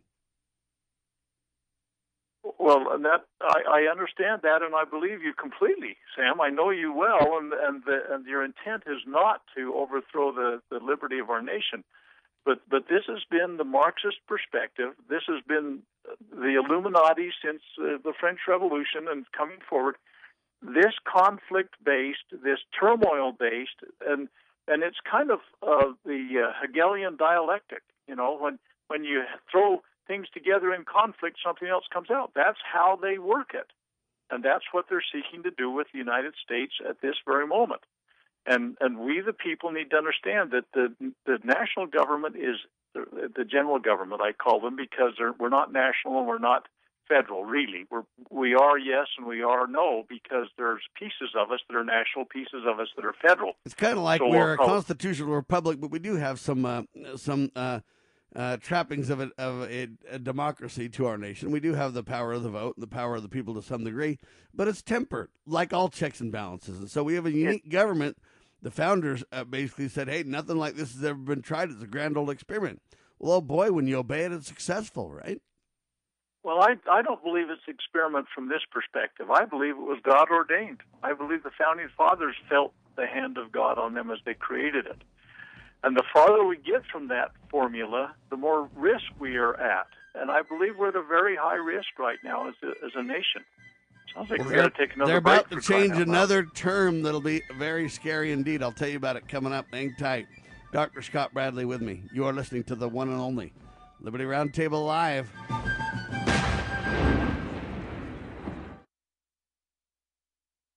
Exposing corruption, informing citizens, pursuing liberty. You're listening to Liberty News Radio. USA Radio News with Lance Pride. With what appears to be a random act of violence, 37 year old Duke Webb of Florida has been charged with first degree murder. The shootings took place at a bowling alley in Rockford, Illinois Saturday night. Three older men were killed and a fourth is in critical condition. President Trump signed the massive $2.3 trillion coronavirus relief and government funding bill into law Sunday night, averting a shutdown. Trump's signature of the $900 billion corona relief package extends unemployment benefits for 12 million hurting Americans. All those collecting jobless payments will receive a $300 weekly boost through mid-March.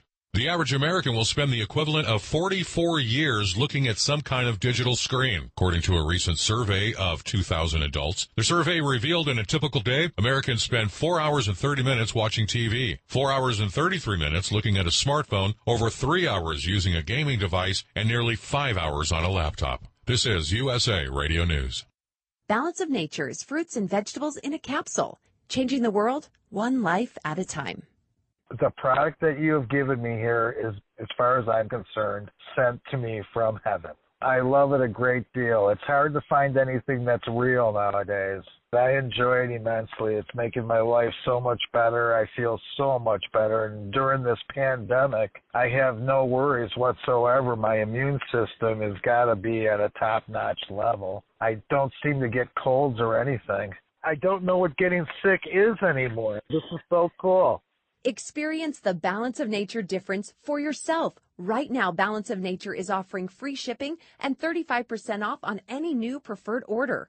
Call 800 2468 751. That's 800 2468 751. Or by going to balanceofnature.com and make sure to receive this special radio offer by using discount code USA. Peace in the Middle East continues to flourish. USA Radio News, Dan Araki. There is hope that U.S. brokered efforts to improve relations between Arab countries in the Middle East and Israel can ease tensions in the region in the long term. Israel established new diplomatic relations with Bahrain, Morocco, Sudan, and the United Arab Emirates in 2020, something Israel hopes to continue. Former Israeli ambassador to the UN, Danny Danon, hopes that the next administration will continue down the foreign policy path that President Trump has laid out.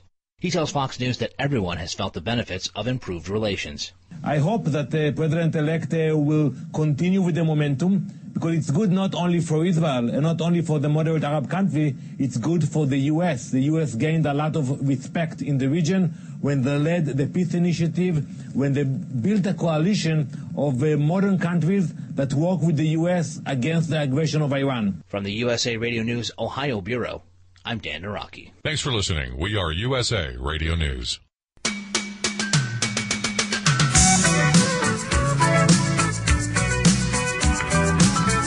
All right, Dr. Bradley with me, ladies and gentlemen. The WHO, that's the World Health Organization, has now changed the definition of what's called herd immunity. So it can only occur with vaccines. It used to say, hey, you know what? Once the population gets enough uh, antibodies to something, then hey, you got herd immunity and you don't have a breakout in society. And used to be very simple, and primarily it was natural herd immunity. And then vaccines kind of got added to the mix. Now they're basically taking out natural herd immunity, and they've changed the definition to where herd immunity only occurs with vaccines now, doctor.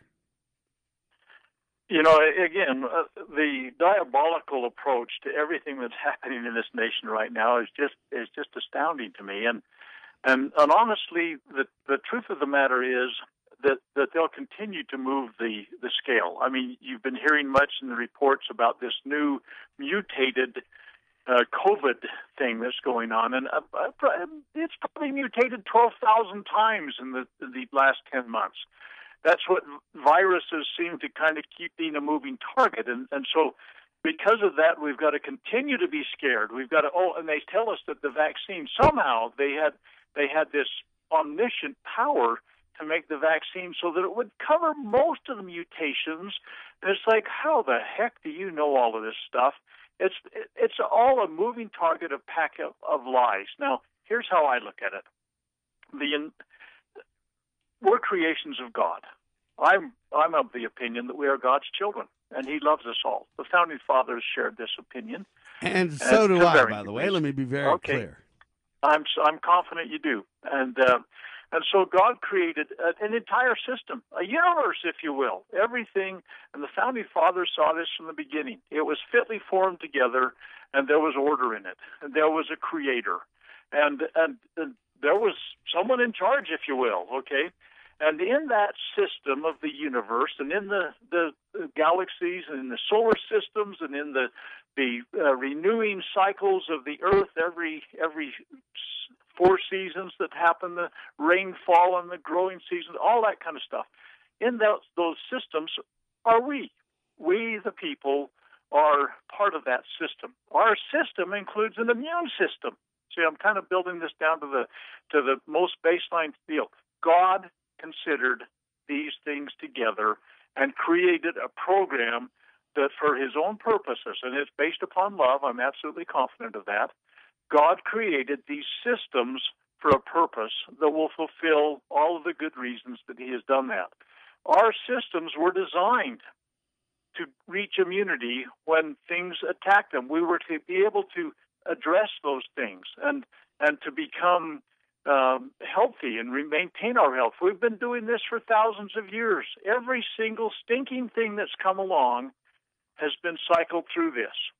And and so our natural immunity is the way God ordained it to be. Now we have intervened where we have scientists, physicians, and pharma that are in the middle of this thing, and they think that they're smarter than God. I think, and a lot of everything from churches to individuals seem to think that our salvation is now found in pharma physicians and, and scientists, and, and I'm not of that opinion at all. Amen. I Sad tale to tell, that's for sure. But there, the WHO is changing the definition as they continue to dishonestly play games about vaccinations and their safe, effective status that they uh, dishonestly claim, and more. Well, there is good news. There's a California sheriff. The guy's name is Don Barnes. And Don Barnes refuses to release 1,800 dangerous prisoners, including murderers and child molesters. Barnes rejected Judge Peter Wilson's order. So Peter basically said, because of the COVID, you got to let these guys out. Otherwise, COVID might get them. And the sheriff said, Are you kidding me? I'm not going to release these people to the population. I will not do it. And he, uh, the sheriff literally violated the order from the judge. These are the kind of civil disobedience stands we need to make, Doctor. I, I truly believe so. This is part of our multiple levels of, of security and safety where where there's checks and balances. And and a judge can be a fool, an idiot, a buffoon, he can be insane. And that doesn't make them God. And they cannot override the the goodness that we have in this nation constitutionally anyway. They uh, many people give them that authority by just capitulation, I guess. I don't know, but I, I'm I'm glad to hear that there's a little bit of common sense out there, at least in one sheriff. Amen to that. we need more of it, but there's an example of some good people doing good, and a lot of people will be safe as a result of his, uh, in my opinion, selfless but gutsy action, uh, big time. Now, after review, Minnesota lawmakers say that COVID deaths are heavily inflated. Now they want a larger audit after scrutinizing, what do they say here? 2,800 death certificates. They say, hey, this is bogus. We have all kinds of deaths um, that people are blaming on the COVID, but it's not really true at all. And we need a serious investigation now. Uh, the question is with vote fraud and the lies are being told at every turn. Uh, you know, there's starting to be uh, more and more truth tellers to stand up and go, "Whoa, hold on a minute." Not enough yet, but it's a start, doctor. Well, you know, I I think I've said on this program before that you know everybody discounts you by saying you're a, you're a conspiracy theorist. No, I've started using the terminology. I hope to make it popular, and maybe someday across the world it'll be popular. Conspiracy theorists perhaps ought to be renamed truth seekers, and uh, and that's what we seek is the truth, and we'll take whatever course we can to get there. And and even the CDC has admitted that only about 6% of those deaths that are, are noted as, as coronavirus deaths were actually caused by coronavirus. It may have been somebody already, you know, they, they had cardiovascular problems or diabetes or uh, morbid obesity or whatever. And, and the, their deaths were really caused by that. And oh, yeah, by the way, they had coronavirus too.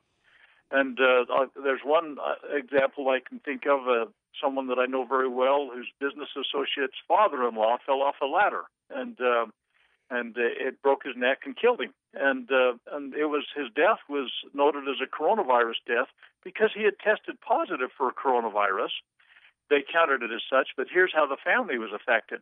They had a double indemnity on accidental death, and so the his insurance policy only paid the base amount because it was noted as not an accident but a coronavirus death. That kind of just absolutely bizarre nonsense has happened countless times across this nation. And, and as the CDC has admitted, only about 6% of this 300,000 or whatever it is they're saying have died of coronavirus really were just plain coronavirus. The Well, rest was. and, and now others are starting to challenge the numbers, which is good news indeed. By the way, in Utah, COVID 19 now hits Utah mink farms. The mink are getting decimated by the COVID, they say. Holy cow! And and you know that uh, the British company that's doing the COVID used a chimpanzee virus as a carrier to build their their vaccine. Now the the it, it's like a lot of a lot of uh, uh, vaccinations are made using a vaccine that has a uh, a carrier of a of a uh, virus, and they just happen to use one that affects chimpanzees. Most will use a human cold or something like that to carry it, and and the Russians made big hay out of that thing. But it's like holy cow, what are we doing? We're we're jumping species now with things. It is just amazing to me. So. I guess I have to scratch my head more deeply every single day, wondering how in the world we think that uh, these pharma companies and scientists and physicians are really smarter than God. Well, oh, oh putting- yeah, that comes. I'm just going to say that comes out of our humanist, godless education system, Yes, a it does. religion that is tax provided. You know. All right. So if our debt doesn't take us down, our dishonesty on elections doesn't take us down, the COVID doesn't take us down, they got another plan. Democrats now want to move from COVID lockdowns to climate lockdowns. Now Joe Biden has been urged to declare a quote national climate state of emergency and his office would use emergency powers to bypass state legislative bodies and state governors. Well, because you'd have to do so uh, for the safety of the people. It's a national emergency. Because of the climate, we got to lock everybody down now, too. That's coming if they get their way, Doctor. Well, you know, you can make a prediction as the just as the sun rising every day that they're going to take every single spin they can, overstepping every constitutional limitation. You cannot do this for climate or for COVID or for health or anything, but you'll see them doing it on the Second Amendment. Uh, next mass shooting. Oh my goodness! For the safety of society, the president is going to issue an executive order that confiscates blah blah blah blah blah. And the fact of the matter is, they are in every instance operating unconstitutionally, beyond their bounds. They're violating the oath of office, and, and that's what they keep coming back to. We, the people, need to understand the limits and bounds of government, and we need to insist that the idiots that we have in office, office begin to operate within those limits and bounds. It's so disheartening. We, we the people, don't do that. Don't worry, the Girl Scouts the Boy Scouts are going to throw blows. We'll tell you about that coming up. Liberty Roundtable Live.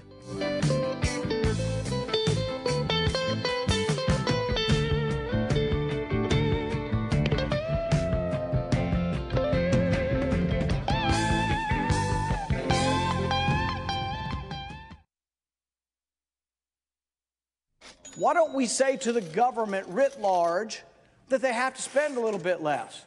Anybody ever had less money this year than you had last? Anybody ever having a 1% pay cut? You deal with it. That's what government needs a 1% pay cut. If you take a 1% pay cut across the board, you have more than enough money to actually pay for the disaster relief. But nobody's going to do that because they're fiscally irresponsible. Who are they? Republicans. Who are they? Democrats. Who are they? Virtually the whole body is careless and reckless with your money. So the money will not be offset by cuts anywhere. The money will be added to the debt, and there will be a day of reckoning. What's the day of reckoning? The day of reckoning may well be the collapse of the stock market. The day of reckoning may be the collapse of the dollar. When it comes, I can't tell you exactly, but I can tell you it has happened repeatedly in history when countries ruin their currency. You know where the solution can be found, Mr. President? In churches, in wedding chapels, in maternity wards across the country and around the world. More babies will mean forward looking adults, the sort we need to tackle long term, large scale problems. American babies, in particular, are likely going to be wealthier, better educated, and more conservation minded than children raised in still industrializing countries. As economist Tyler Cowen recently wrote, quote, by having more children, you're making your nation more populous, thus boosting its capacity to solve climate change. The planet does not need for us to think globally and act locally so much as it needs us to think family and act personally. The solution to so many of our problems, at all times and in all places, is to fall in love, get married, and have some kids.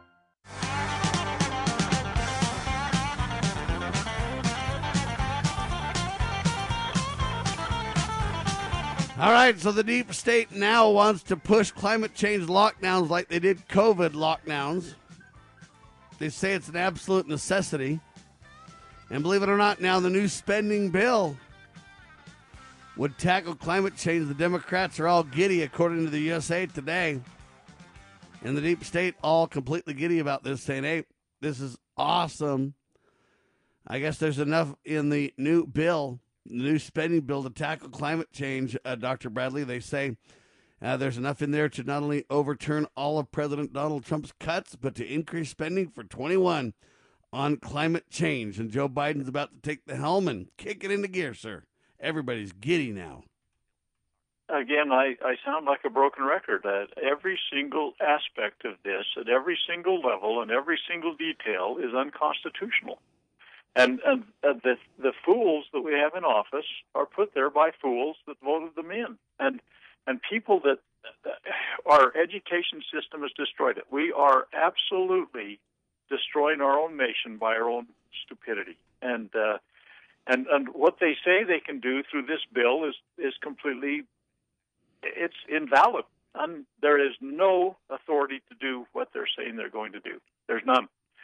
But if we think we can hand out money by a president signing a bill and Congress well Congress passing a president signing or an executive order or whatever we what we have is not even really a skeletal remains of the United States Constitution. We have abandoned our Constitution wholeheartedly, and it, we are at a tragic point where I presume at some point we'll break into tribes, where where people have decided they're going to go stand alone, and that's kind of where we're coming with some of these these responses to the election process. Is let's secede and let's break away. Uh, and, I mean, the whole nation is de- devolving into a disaster because people have abandoned the foundation that we gave our consent to be governed to when we ratified.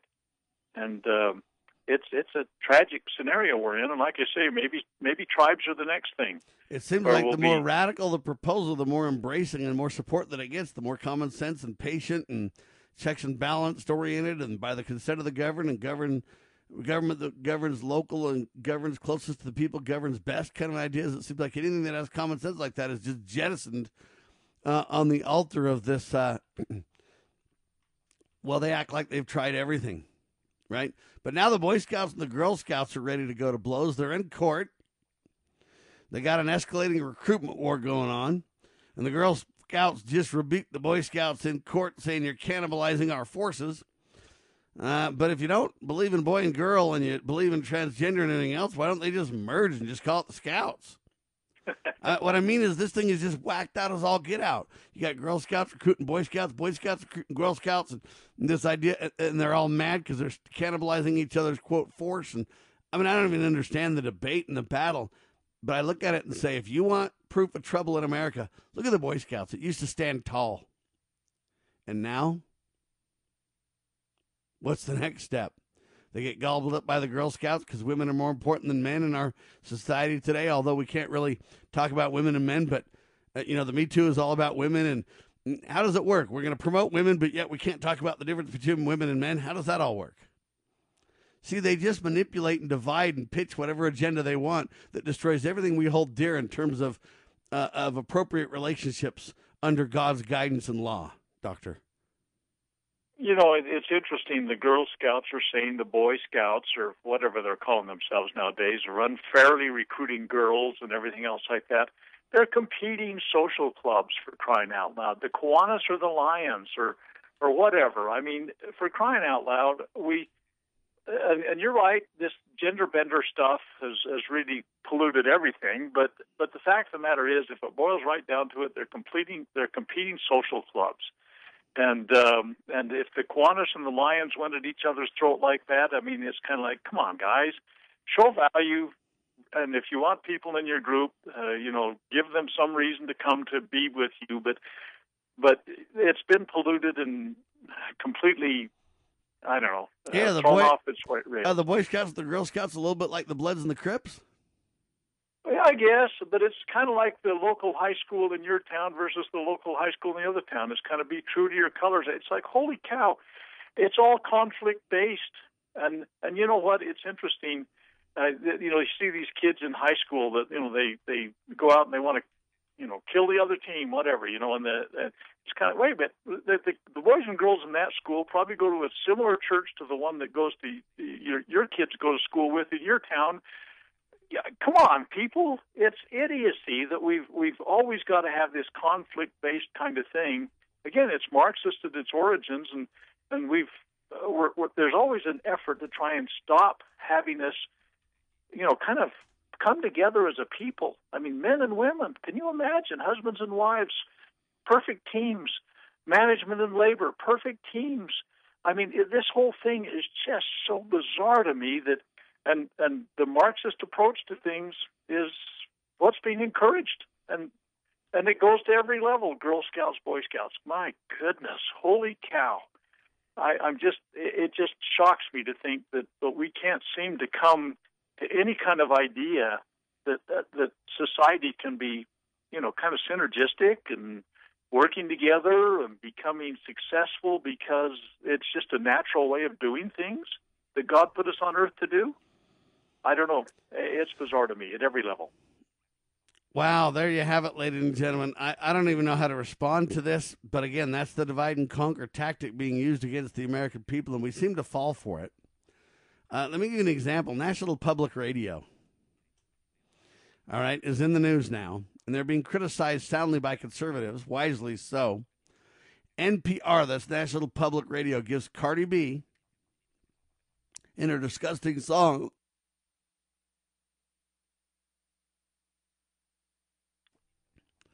Best Song of the Year, Honor. So, National Public Radio, or NPR, gives Cardi B's song, it's a disgusting song nicknamed WAP. And um, they call it Best Song of the Year, Honor that they give it. So, you and I are funding this with our tax dollars, ladies and gentlemen. Now, when I was uh, younger, or up until uh, she dropped this song last August, WAP stood for Wireless Access Protocol to us computer geeks, right? WAP. Nowadays, do you know what this WAP uh, initials of her song refers to? They won't even write it out hardly publicly uh, on the internet because they know how egregious it is. But yet they're promoting this, and this is top honors in America today. And if you want to see the uh, perversion that we've gone to in, in a very short order in America, uh, do you know what this stands for, uh, Scott? You know what? I'm I'm kind of completely incompetent when it comes to social issues, and and I have no idea uh, even what you're talking about. If it's a song, I've never heard of it before. So, All right, it's a song not released by Cardi B, a well-known millionaire rapper. Very, very, very dirty and salacious, but it stands for. They say it's female empowerment, and that it's women taking control of their sexuality and everything else. Well, it stands for wild, and then you know a, you know what that stands for, and then a a female um, nickname for a female body part. Uh, and uh, there you have it. Or it stands for wet, A, and then the other thing. You know, you can take your pick. Um, but all I can tell you is you look at this and you go, Look, this is what National Public Radio is promoting with your tax dollars. And in this big omnibus spending bill, they just gave a bunch of money to the Endowment of the Arts and all these other organizations. We're funding this big time, and yet they come out and say this is the this is the greatest song ever, man. It embodies female empowerment and everything else. It is flat out pornography, doctor. you know, societies come to a point where they've offended God to the point that there needs to be a comeuppance. Uh, you know, and it's a, a fullness of iniquity, I guess you could say. And I, I don't know where that line is. I mean, God's a lot more patient than I am.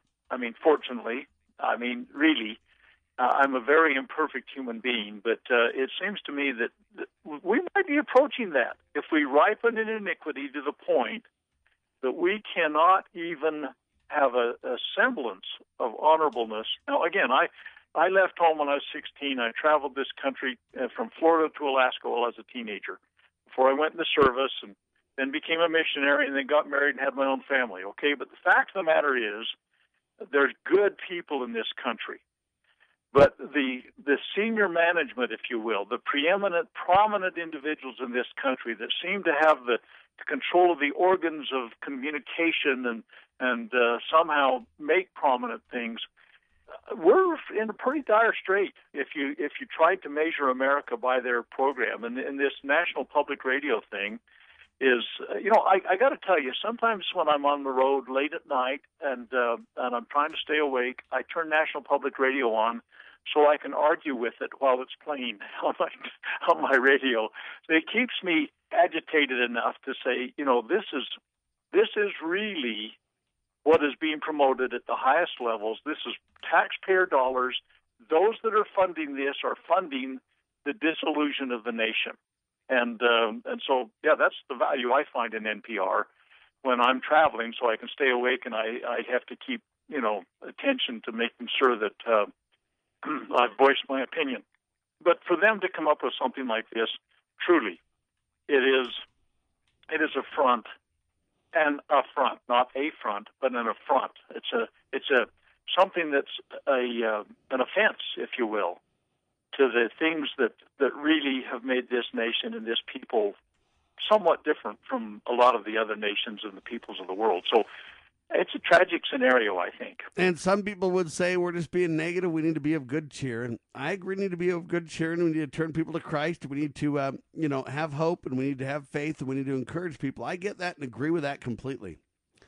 But I think we also need to call out what's wrong here. Americans should absolutely be demanding you know what, President Trump, I know you just signed this bill. You know what, Congress, I know you just, you know, put this bill forward. But if you're going to fund National Public Radio, who's going to promote this song called WAP, W A P, with our tax dollar, you know what? You have lost your mind, every one of you. Not only should you be arrested for signing a bill that you never read in the first place, betraying us on a national security point of view. Uh, but in, in addition, you're promoting literal pornography. Go read the lyrics of this song if you don't believe me, folks. Well, there's got to have a parental guidance kind of thing. Maybe your people ought to not read it. I mean, honestly, I, what, I, do we I have to drag ourselves through the muck every time we get a chance? I mean, I am. No, I'm saying I think people should trust me and not read it. But if you don't believe me, go check it out, right? Uh, You know. But look, this is so bad that it's flat out peddling pornography with our tax dollars. Yeah, it, it, it- you know, you become, and you know, I've always got something to say about something. It seems like it, doesn't it? But you know, you become uh, at some point so appalled, shocked, and chagrined, you become absolutely just speechless with with the uh, depravity of where we are now. And, and, and if you if you understand what I'm saying, then fine. But but if you don't, then you know what you got to learn for yourself and realize, hey, this is the kind of stuff we're facing. And if I'm going to fund this with my tax dollars, uh, you know, I've got to speak out against it. I've got to say, guys, what are we doing? And if you think we can do this and continue down this road and not have repercussions from God, you are fooling yourself. That's all I'm going to say. I want to turn people to Christ. I want us as a people to repent. And I want the blessings of liberty to rain down upon us all, ladies and gentlemen. And it can be done peacefully if we together stand. God will protect us, God will heal our land. I have absolute confidence. For Dr. Scott Bradley, freedomsrisingsun.com, and Sam Bushman, lovingliberty.net. God save the Republic of the United States of America.